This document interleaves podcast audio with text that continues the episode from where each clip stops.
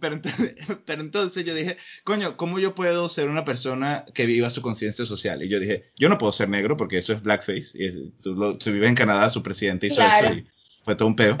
Ah, no, no me quiero cambiar de sexo porque es muy caro y además, además como Jeva, aunque el Face App me puso muy bella, yo creo que me está... está- Esa aplicación es brutal, es brutal. Pero la otra, yo dije, coño, entonces lo más cercano que yo puedo ser a un carajo social conscious es cogiéndome tipo, construyendo el cambio un pene a la vez. Ponga la música.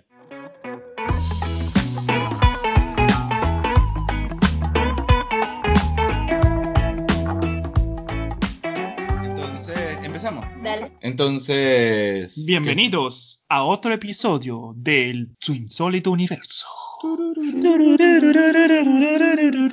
Hoy vamos a hablar de qué hubiese pasado si el chavismo hubiese funcionado. Tum, tum, tum. La vida sigue en Marte. ¿Te imaginas? Sigue en Marte. Ese sí, el Un capitalismo chiste hubiese para los conocedores. Ah, no, eh, bueno, eh, sí, no, pero el chavismo pero- funcionó sobre el capitalismo. Eh, Es verdad, es verdad. y, se Salvó, volvió- salvó a Marte. y el planeta rojo. El planeta rojo. Eh, pero entonces, Bueno. hoy, no- hoy nos acompaña Ayona Santana. ¿Cómo te encuentras, Ayona? Muy bien, muchas gracias por la invitación. Bueno, Ayona nos habla desde Ottawa, Canadá. Ayona, ¿nos puedes contar un poco de ti? Me llamo Ayona Santana, tengo 20 años, vivo en Ottawa y soy venezolana, belga, canadiense. What? ¿Sí? ok, ok, ok, ok. ¿Y, y tienes de mascota a un, a un ¿cómo se llama? Un mus, ¿cómo se llama? Un reno, ¿no? Ah, un alce. un alce, ¿tienes un alce de mascota? Sí, sí, aquí todos tenemos eso, ¿no? A mí me encanta que- los Simpsons cuando entran a Canadá, Ajá. el letrero decía, Bien. no nos importa con quién te cases, con quién tengas sexo, mientras que ambos vean hockey. ¿Te gusta el hockey? es verdad, sí, sí, sí. Ay, a, mí, a mí también me encantó eh, cuando viví en Canadá, eh, los Canadiens de Montreal, me encantan. ¿Sí? Y, y yo estuve hace ocho años allá y siguen teniendo el mismo portero. Bueno, Ayana, cuéntanos, eh, porque, porque yo no te conozco, Miguel. Miguel sí te conoce un poco, eh, he Un poco. escuchado. Eh, cuéntame, cuéntame, ¿cómo es eso de que Bélgica, Bélgica canadiense, venezolana? Cuéntame, ¿de, de- de qué A ti, trata a ti eso? te deben detener siempre en el aeropuerto con alguien con tantos pasaportes. literal. ¿Tienes tres Sí. pasaportes? No, no solamente contando los pasaportes, pero, pero también cuando voy a cualquier lugar, como que sale que, sa- que nací en Bélgica, pero entonces que tengo el nombre Ayona Santana, que es medio raro, no parece belga, pero vivo en Canadá y todos se me quedan como que, ¿what? Pero también eso es como que la historia de ser venezolano que creció en el exterior. Y bueno, sí, no, yo nací en Bélgica, mis padres son venezolanos y ahorita vivo en Canadá. Viví 12 años en Bélgica y bueno, después nos vinimos para acá. ¿Ok? Entonces tú hablas, vamos a ver si pego todos los idiomas. Tú hablas. Inglés, flamenco, que es como... Flemish. Fla- Flemish, pero bueno, flamenco Sí. en español, pues. Flamenco. Ah, flamenco. Mejor que el de Holanda. Ah, mejor, ¿de verdad? Ah, eso lo vamos a hablar ahora, porque yo, yo no sé del holandés, No pero... tengo ni idea. Ah, francés. Sí. O sea, ya habla eso, Flemish, francés, inglés y español. Exacto. Y alemán. No. No, ok, pero tú ya hablas no. cuatro idiomas. Wow. Qué cómico, qué fuerte. La Entonces, o persona sea, más inteligente que hemos tenido en este programa. la más culta, por lo menos. Gracias. Y una vez tuvimos a una socióloga. No, es que también como que naciendo en Bélgica hablaba flamenco en el colegio, pero mi lengua materna fue en el español. Fue el primer idioma que me enseñaron, el idioma que me hablaban en mi casa, pero en el colegio hablaba flamenco todo el tiempo y francés, entonces como que aprendí los tres idiomas al mismo tiempo. Y tú sabes, cuando uno es niño, aprende los idiomas súper rápido. Ujú. Y después cuando me vine a Canadá, también aprendí el inglés. Em, aquí el francés es muy distinto al francés que hablaba en Bélgica. Al Ujú. principio me costó muchísimo porque tiene un acento como raro, unido con el inglés también, pero ya lo agarré y, y sí, así fue que aprendí todos los idiomas. ¿Y qué, ¿Y qué haces allá en Canadá ahorita? Soy estudiante de música, voy a entrar a mi último año ahorita en septiembre y eh, estoy trabajando para la compañía de Red Bull. ¿En serio? ¡Wow! Eh, pero de patinar, de esquí, de No. snowboard. No, no, nosotros somos las que van. La yo- Fórmula yo tengo 1. un equipo de- sí, aquí tenemos Fórmula 1 en Montreal. ¿Te Es súper chévere. No, tengo un equipo de siete muchachas que vamos a los eventos, yo las mando eh, y les dan que sí, Red Bulls a todo el mundo. Somos como que la conexión entre la compañía y la gente que compra las bebidas y van como que lo que se llama aquí es in-field marketing, entonces es como que hablar con, con las personas directamente, preguntándoles que les gusta, si les gusta el, el producto, qué les parece. Sí, es súper chévere, me encanta. Yo me imagino cómo debe ser. Es como que, eh, ¿te gusta el producto? No, no, en realidad no tanto. no Eh, Entonces lo das de probar y luego, luego de como dos botellas. Sí, sí, sí, me encanta, me encanta el producto. Es buenísimo, dame buenísimo. más, dame más. Lo, lo mismo cuentan los periqueros. Ay, no, a mí me dijeron que esa cosa es mala y dos horas después, coño, esta es la mejor vaina que yo he probado en mi vida. Ya, ya, ya, ya, ya, enti- ya entiendo caramelo cianuro, ya entiendo las letras de verdad.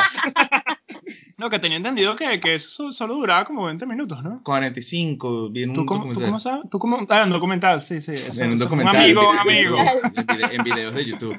Ah, y, y qué te iba a decir, Eh, eh, que la primera persona que entrevistamos que no vivió toda su vida o que no nació en Venezuela, es de familia venezolana y que no vive en Venezuela como tal, pero me imagino que tú a lo largo de tu vida visitaste Venezuela en algún momento, ¿no? Sí, sí, muchísimo. Cuando era chiquita, era raro porque yo, yo vivía en Bélgica, como nací en Bélgica y todo, también era, me sentía belga, pero como que me sentía distinta a los demás. Pero no distinta de una manera negativa, más bien positiva, porque era especial.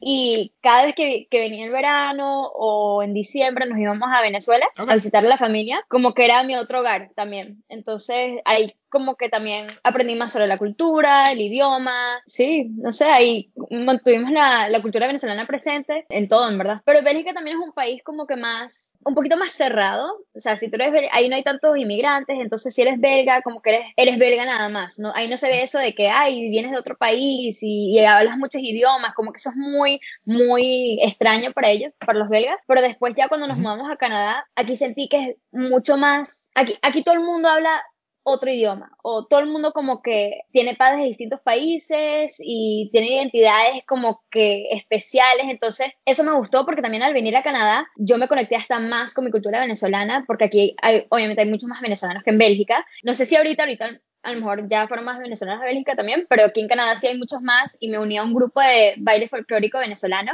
entonces aprendí más sobre la cultura. Yo, yo, yo, yo solo quiero, eh, yo solo quiero eh, dedicarle 45 segundos, minuto y medio Ajá. a hablar mal de Bélgica. Go ahead. Por- Porque yo, Este es yo- tu yo- espacio, yo- Miguel. yo- yo- este es mi espacio seguro. Yo fui en febrero y yo no pude haber detestado más Bélgica porque Bélgica es lo que tú tienes si Holanda hubiese dejado la universidad.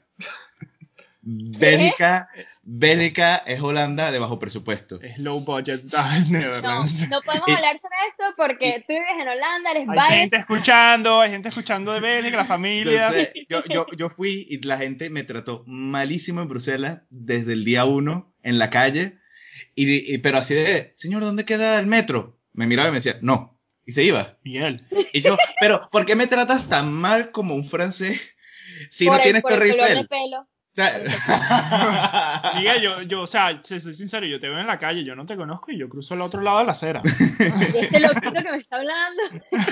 sí. Pero después fui y yo dije, oye, voy a turistear. Y resulta que la mayor cosa para turistear en Bruselas es la estatua de un bebé meando. O sea, no hay nada más. Y ni siquiera es un bebé Pero grande. no te parece súper histórico, o sea, qué Pero- interesante. Pero es que no, pero, es que ni siquiera era un bebé grande, era un bebé tamaño bebé, y entonces tú veías la mitad de los que estaban viéndolo eran pedófilos, y la otra, y la otra mitad eran madres americanas diciendo, Europa tiene tanta cultura. Claro, y tú no ves que lo- le, le ponen otro outfit todos los días. Lo cambian. Ah, Le ponen outfit. ¿De qué- ¿De qué Claro. parte de Bélgica eran ustedes? De Leuven. Eh, Ok. queda como a media hora de Bruselas.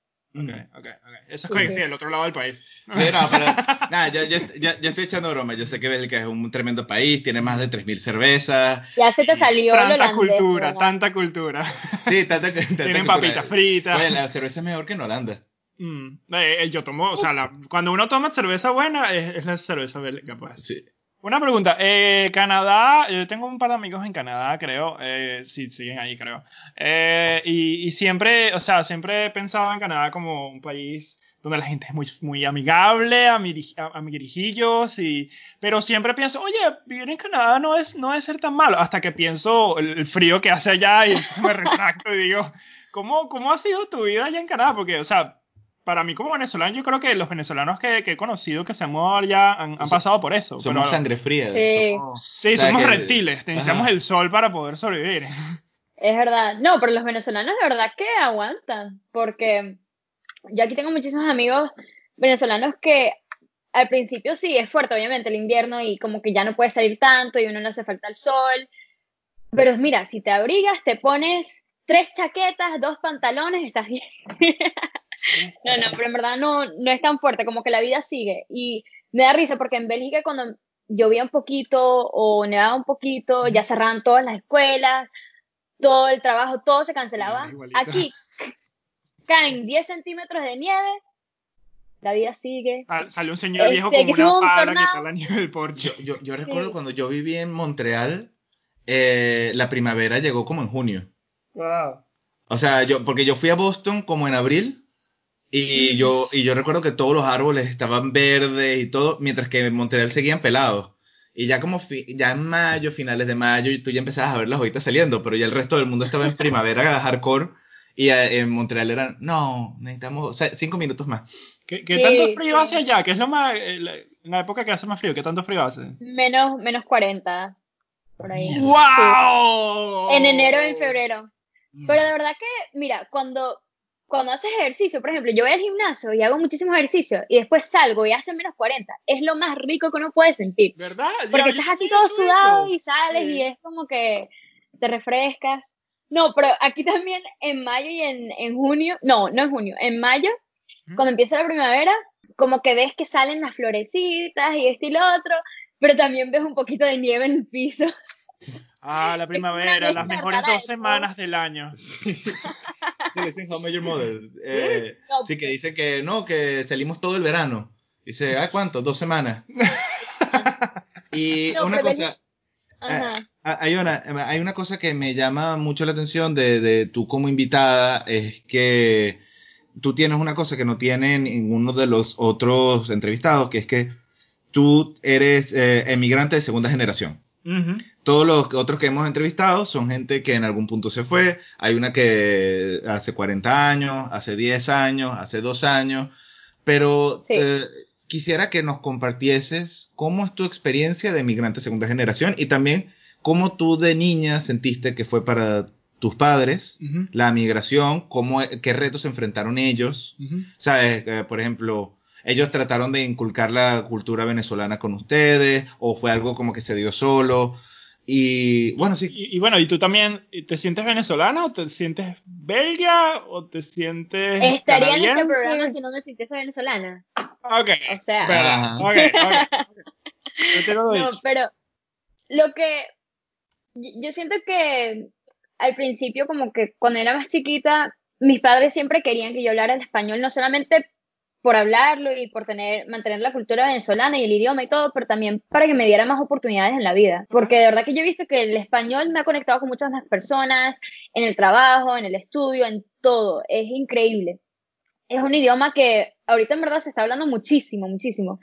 Siento que al principio como que era un poco difícil para mí también determinar de dónde me sentía, como que qué, identidad escoger entre todas, sobre todo porque en el colegio también me decían en Bélgica de que teníamos que hablar flamenco en la casa también, le decían a mis padres. Y mis padres decían, y decían, ¿cómo, ¿cómo les vamos a hablar en flamenco? Para que les vamos a quitar todas esas oportunidades de hablar otro, otro idioma. Y yo siento que también al principio como que no era, yo no, no rechazaba el español, pero también me quería sentir belga y quería ser como ellos porque era era difícil, no sé, estudiar en un colegio donde todo el mundo hablaba flamenco y, tenía esa cultura y todo, y yo ser la niña que era distinta a los demás, pero ya después con los años como que aprendí a apreciar más mi cultura y, aprendí que hablar más idiomas y todo eso te hace más especial y te da muchas oportunidades en la vida, entonces, no sé, viajando a Venezuela, teniendo mi familia cerca, Venezuela siempre fue como que mi, mi hogar, porque entre todo, entre vivir en Bélgica y después mudarme a Canadá y todas esas mudanzas y estar lejos de mi familia,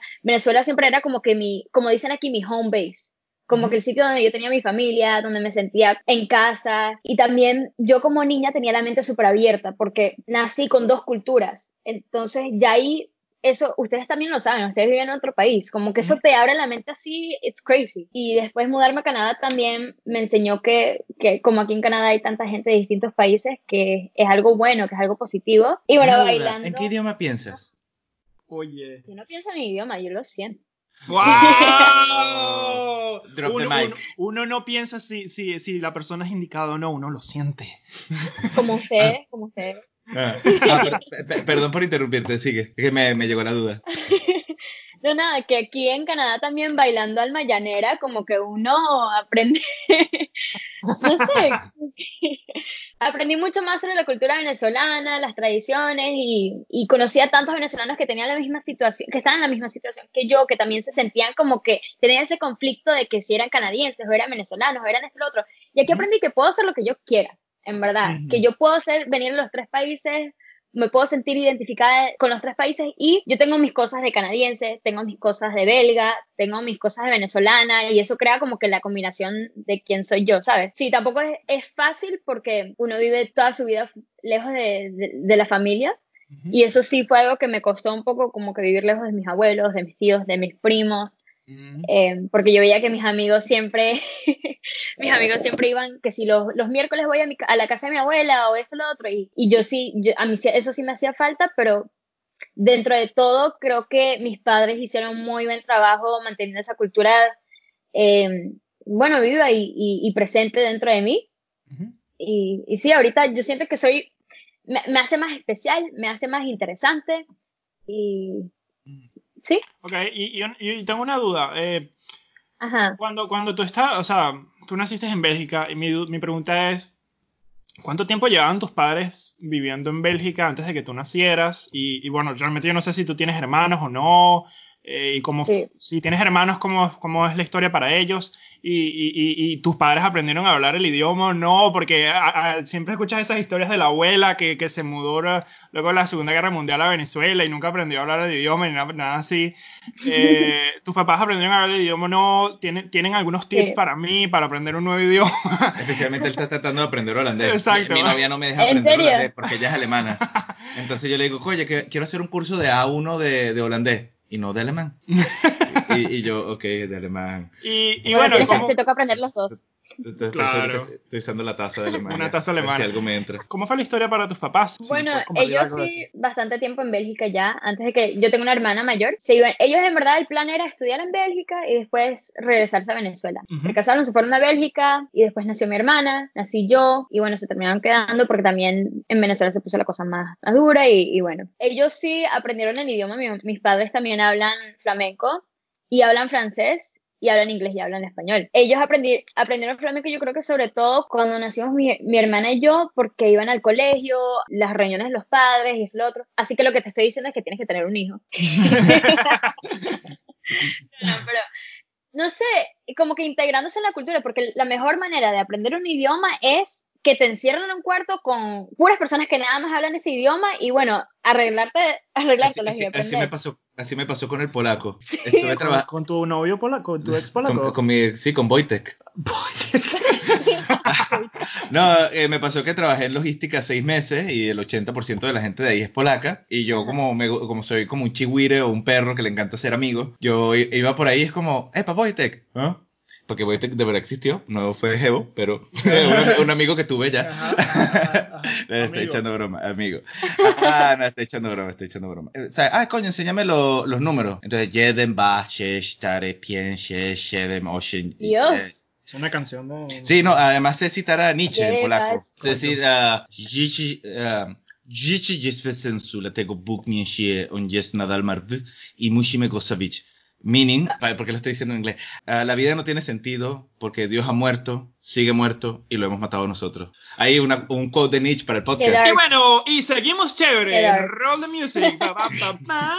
X, pero eh, lo que digo es que entiendo lo que quieres decir, que cuando, porque hay mucha gente que cuando migra de Venezuela Ujú. y se reúne nada más con venezolanos, no, no aprende el idioma. Pero cuando tú dices, voy a hacer el esfuerzo de reunirme con otra gente, uno Yo, trata de aprender trabajé, el yo idioma. trabajé dos años con holandeses y no aprendí nada. Pero es que todos hablan inglés, ¿sabes? La mitad de Es que mis, en inglés, sí. la, la mitad de mis compañeros polacos no hablaban inglés, entonces, oye, yo- entonces por era como, bueno, por lo menos aprender los números, aprender hola, ¿cómo estás? Entonces, O ¿sabes? sea, señor Miguel, usted, usted está insinuando que yo debería dejar de pasar tiempo con usted.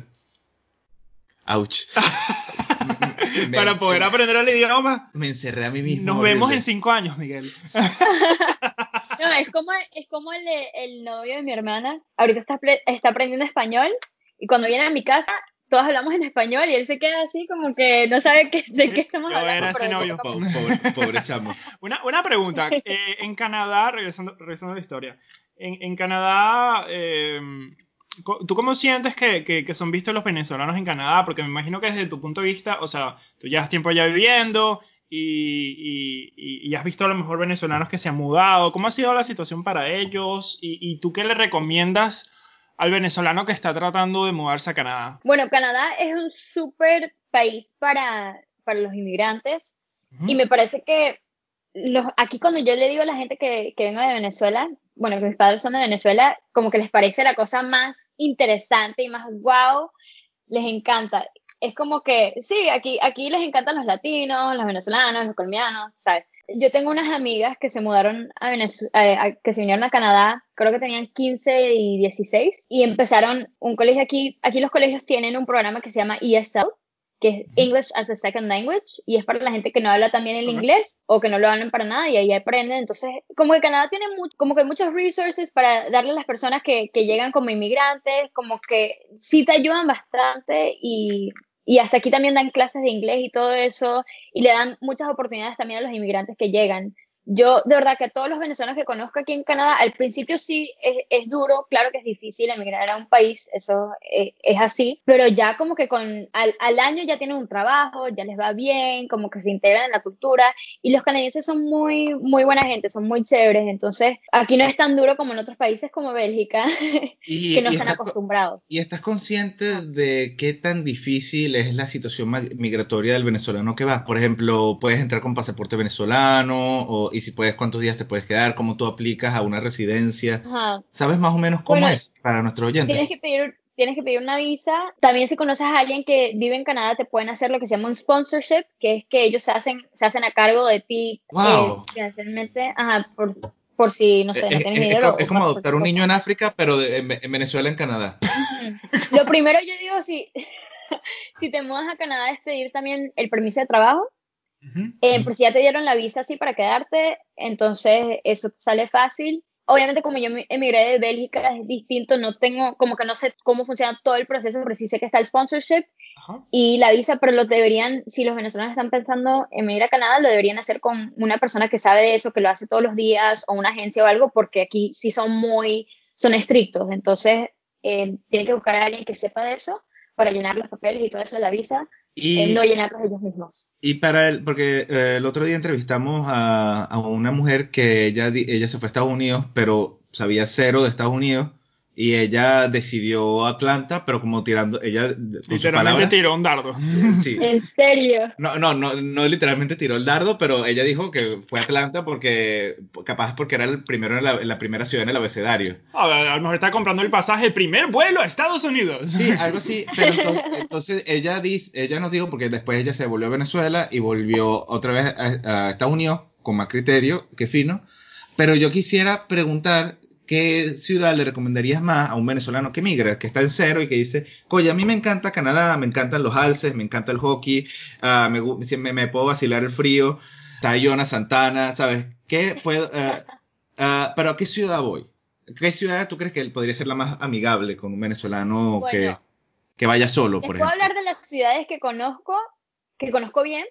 En. Ottawa es más si quieres trabajar en el gobierno. Aquí están todas las oportunidades para trabajar en el gobierno, en las embajadas y esto y lo otro. Aquí, es, si, si les interesa trabajar en el gobierno, eh, vengan a Ottawa. Ottawa es una ciudad muy tranquila. Es medio mitad ciudad, mitad como que country, como que no es súper, una ciudad súper ocupada, como que es muy tranquila, es muy linda. Pero también está Toronto, que me parece mejor para los venezolanos. Ahí hay muchísimos, muchísimos venezolanos. Tiene más, como, hace menos frío y hay muchísimos trabajos. Que hasta uno también, como ahí están todas las compañías, uno también puede tal vez como que transferir.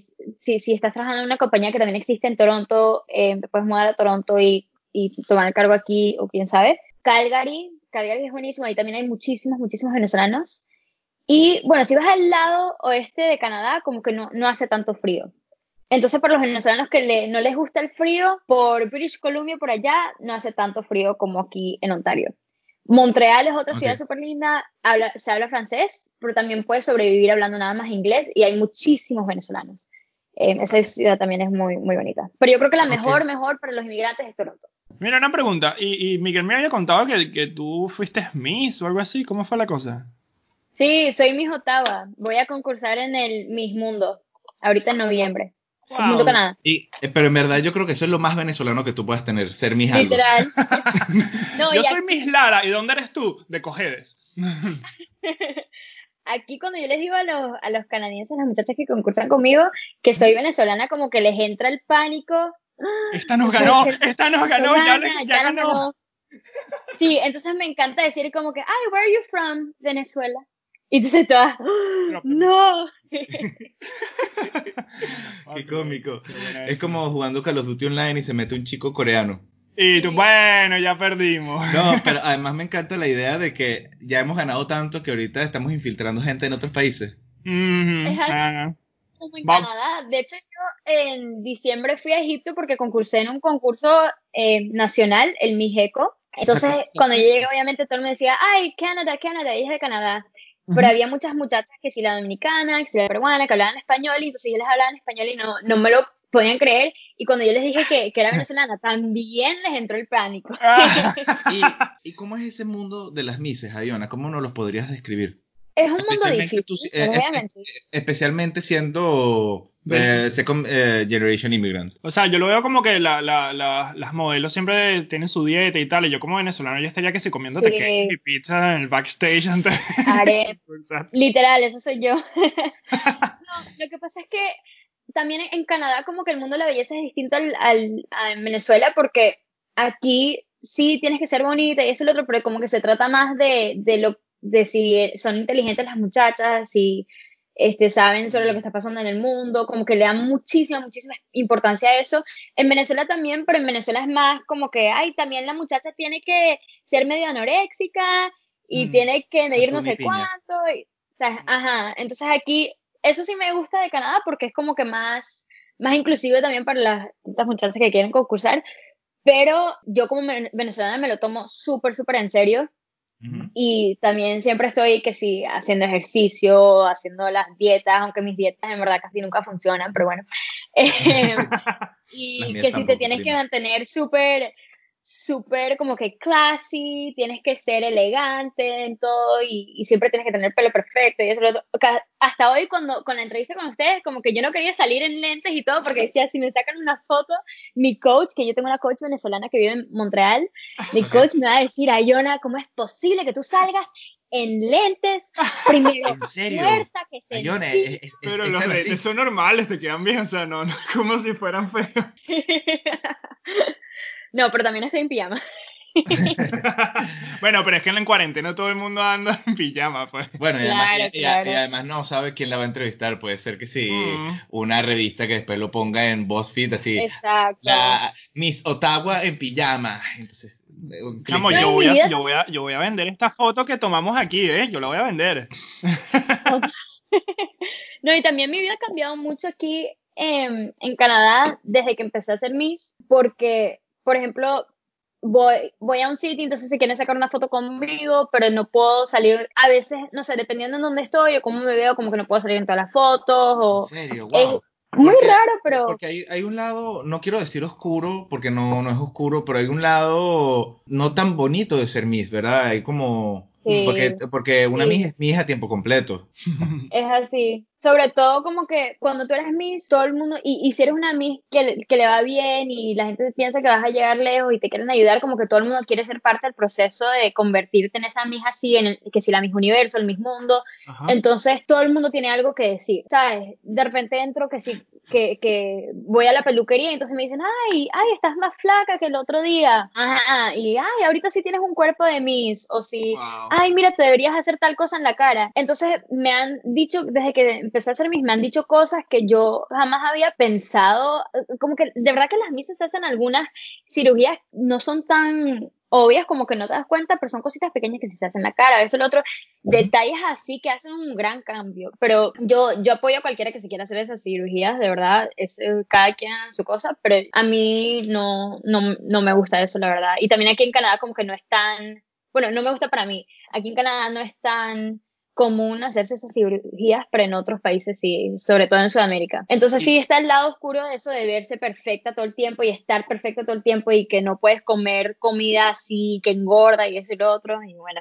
Tú, tú, tú me hubieses visto la última vez que fui al mercado casi que descalzo, en pantalones de pijama, con un hueco Sí. en la rodilla. ¿Qué- Y- qué? y- y- pero, yo, yo le pregunto, Miguel. Miguel, tú estás claro de que no te estás en, cho- en, en- estabas que sí descalzo, ¿no? Sí. Él se fue descalzo en la bicicleta y yo, Miguel, me da pena entrar contigo al supermercado. Y yo Y al final, al final agarra un café y normalmente aquí en la máquina de café es gratis. Y él agarra un café, pero ese en específica no era gratis, ese café. Y él como que agarra ¿verdad? el café y ya se estaba Oh yendo. Y la muchacha God. como que, y no, y ya, disculpa, pagaste por eso. Y yo, No, "Ay, pero porque el café, el café de adentro eh, es, es gratis, claro, porque ya asumen que estás comprando. Sí, sí. Pero, pero entonces me, me- yo siempre agarro uno o dos, pero así como tal, porque yo no quiero que un día pongan un letrero en español que diga uno solo, por favor. Uno por cliente. Pero, pero sí. No, pero me Mira, imagino Miguel, tú eres que. mi primo, no puedes salir así de sencillo. Que sí, Eh, sacan primo de una Miss, por favor, o El- sea, el- compórtate. Mira, o sea, haz que este niño se comporte, Yo, ¿vale? yo solo digo que estoy aprovechando que mi novia está de vacaciones para verme mal. Ey, O- o- y, cómo- o y, peor. cómo- y qué hacías cuando ella estaba aquí? Oye, me veía menos mal.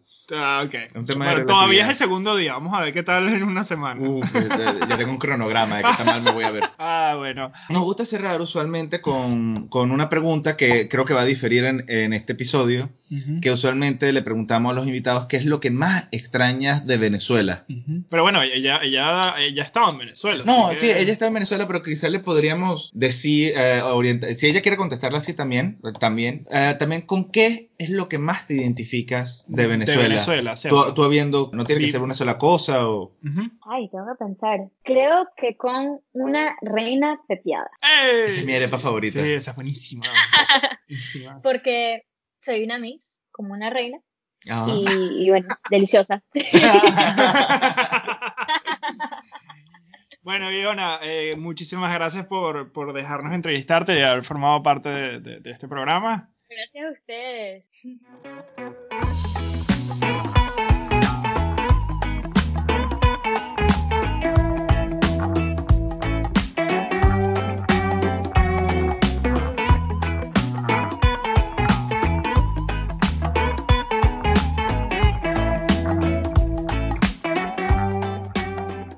Mm, por- Mm. mm, No es que me haya pasado. No, no, no, no, es que yo tampoco sé.